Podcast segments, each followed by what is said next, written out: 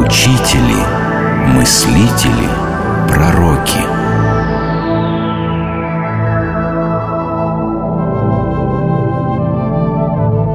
Макарий Великий Макарий Великий или Египетский – христианский святой, отшельник, автор духовных бесед. Он родился в самом начале IV века и, прожив долгую жизнь в пустыне, скончался в самом конце этого века. Он рано женился и вскоре вдовел. Макарий углубился в изучение священного писания и удалился в ближайшую к его селению пустыню. В последующие 60 лет он менял места своего подвижничества. Был учеником Антония Великого, был посвящен в сан пресвитера, затем основал в Нитрийской пустыне монастырь, получивший впоследствии его имя. Макарий получил дар чудотворения и прославился многими чудесами. Начнем рассказ о жизни святого с его родителей. Их, как и працев, звали Авраам и Сара. Они вели добродетельную жизнь и до старости были бездетными. Однажды Авраам после службы в храме почувствовал себя очень плохо – он едва добрался до дома, лег на лавку и решил, что пришел его смертный час. Вдруг он услышал голос ангела. Авраам!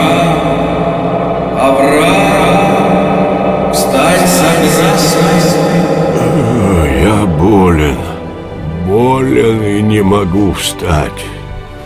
Бог милует тебя, Авраам. Он исцеляет тебя от болезни и дарит тебе свою милость. Жена твоя Сада родит сына, которого ты назовешь именем блаженства.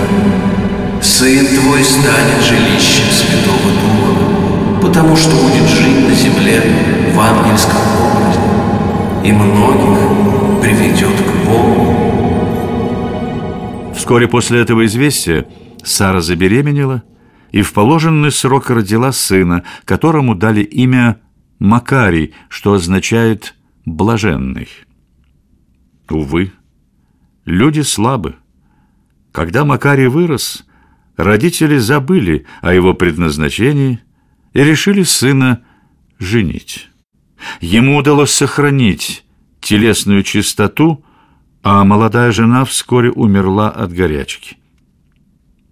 После ее кончины Макарий ушел жить в пустыню, где подвергся дьявольскому искушению. Неподалеку от пустыни было селение, в котором жила незамужняя беременная женщина. По совету любовника она сказала родителям, что ее изнасиловал Макарий. Что с тобой, дочь? Уж не беременна ли ты? Кто будет кормить тебя и твоего ребенка? Тот монашек, что поселился неподалеку от нашего селения, напал на меня и изнасиловал. Я убью его. Эй, люди, берите в руки палки, все за мной!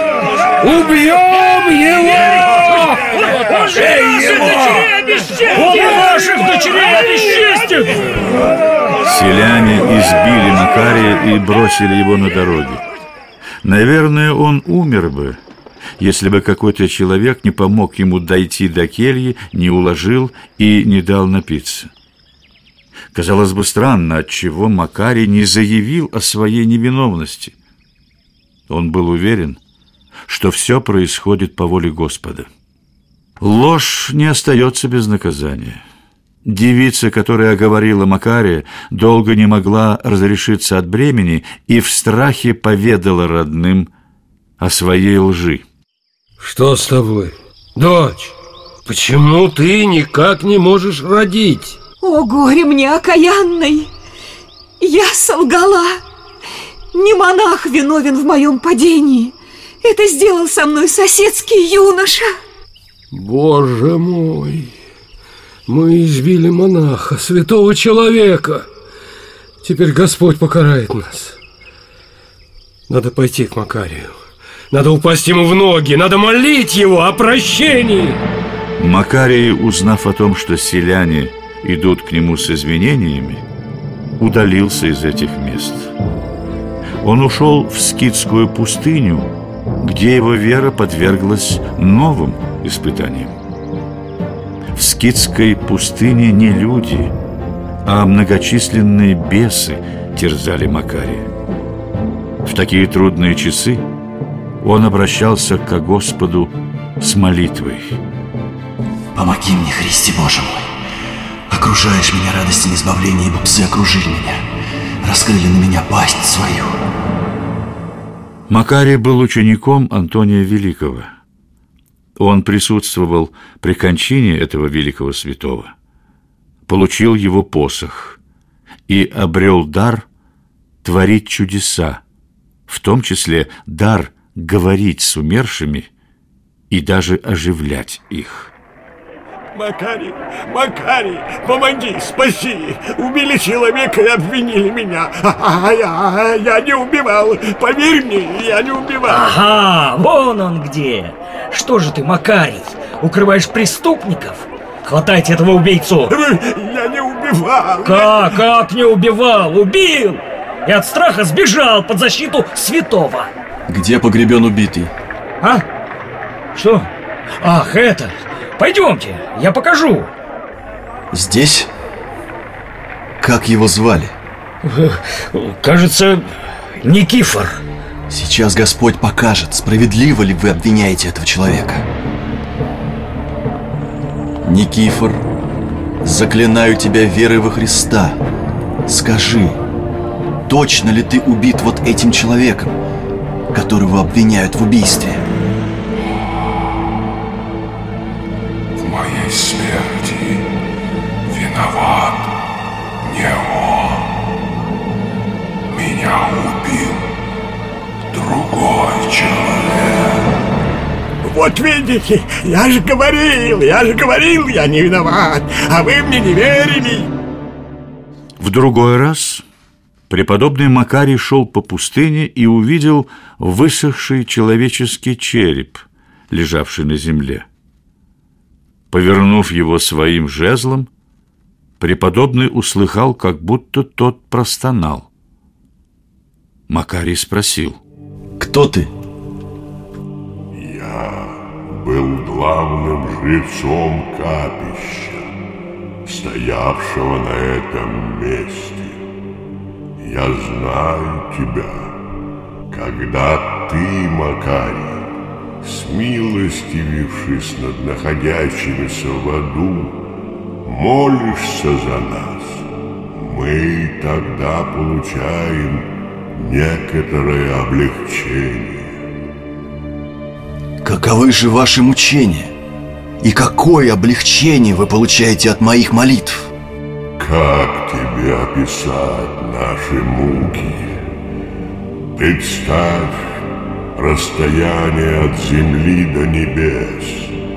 Вот так же велико то пламя, среди которого мы находимся. Но хуже всего то, что мы разделены и не можем видеть друг друга. Когда же ты молишься за нас, мы можем хоть чуть-чуть, хоть ненадолго увидеть друг друга. И это служит нам некоторым утешением. Да будет проклят тот день, когда человек нарушил божественные заповеди. Есть ли мучения хуже ваших? Внизу, намного глубже нас, находятся многие другие. Кто же эти несчастные? И за что им определены лютые муки? Мы не знали истинного Бога, поэтому хоть немного ощущаем Его милосердие. А вот те, кто знали Его и отвергли, кто не соблюдал Его заповеди, те мучаются внизу, и муки их куда хуже наших. Что ж, я буду молиться и за них. Прощай, бывший языческий жрец. Однажды преподобный Макарий, в то время, когда он проживал еще в Египте, застал в своей келье вора, похищающего вещи, находившиеся в ней. Снаружи около кельи был привязан осел, на которого вор накладывал украденные вещи. Преподобный, увидев это, не показал вору, что он домохозяин, но будто бы случайный прохожий. И не только не воспрепятствовал вору, но даже сам стал ему помогать брать вещи и класть их на осла. Потом с миром отпустил его, размышляя про себя. Мы ничего с собой не принесли в этот мир. Это ясно уже потому, что мы ничего не можем и унести отсюда. Все нам дал Господь, и как Он желает, так все и происходит. Да будет благословен Бог во всем. Макарием было написано 50 духовных бесед, 7 наставлений и два послания. Вот некоторые из его мыслей. Как зародыш в материнской утробе не сразу становится человеком, а постепенно принимает человеческий образ и рождается не взрослым, растет и развивается в течение многих лет, пока наконец не достигнет зрелости. И как семена ячменя или пшеницы не тотчас, как только посеяны пускают корни, но лишь после того, как пройдут холода и ветры, в нужные сроки они пускают стебли. Так бывает и в духовной жизни, в которой требуется столько мудрости и опытности. Человек возрастает постепенно, пока не достигнет совершенства, уподобляясь Христу. Когда Макарию исполнилось 97 лет, в видении ему явились наставник пустынных жителей Антоний и первый монах Пахомий. Они обратились к Макарию. Это я, Антоний. Радуйся, мой бывший ученик. Нас послал Господь Иисус Христос, чтобы возвестить тебе твою радостную кончину. В девятый день после нынешнего ты отойдешь в вечную жизнь. В тот день мы снова придем к тебе и с радостью возьмем тебя с собой, чтобы вместе с нами предстать тебе перед Господом и насладиться бессмертной жизнью. Скончался Макарий в 391 году в основанном им монастыре. Мощи Макария Великого находятся в Италии, в городе Амальфи и в Египте, в монастыре Макария Великого.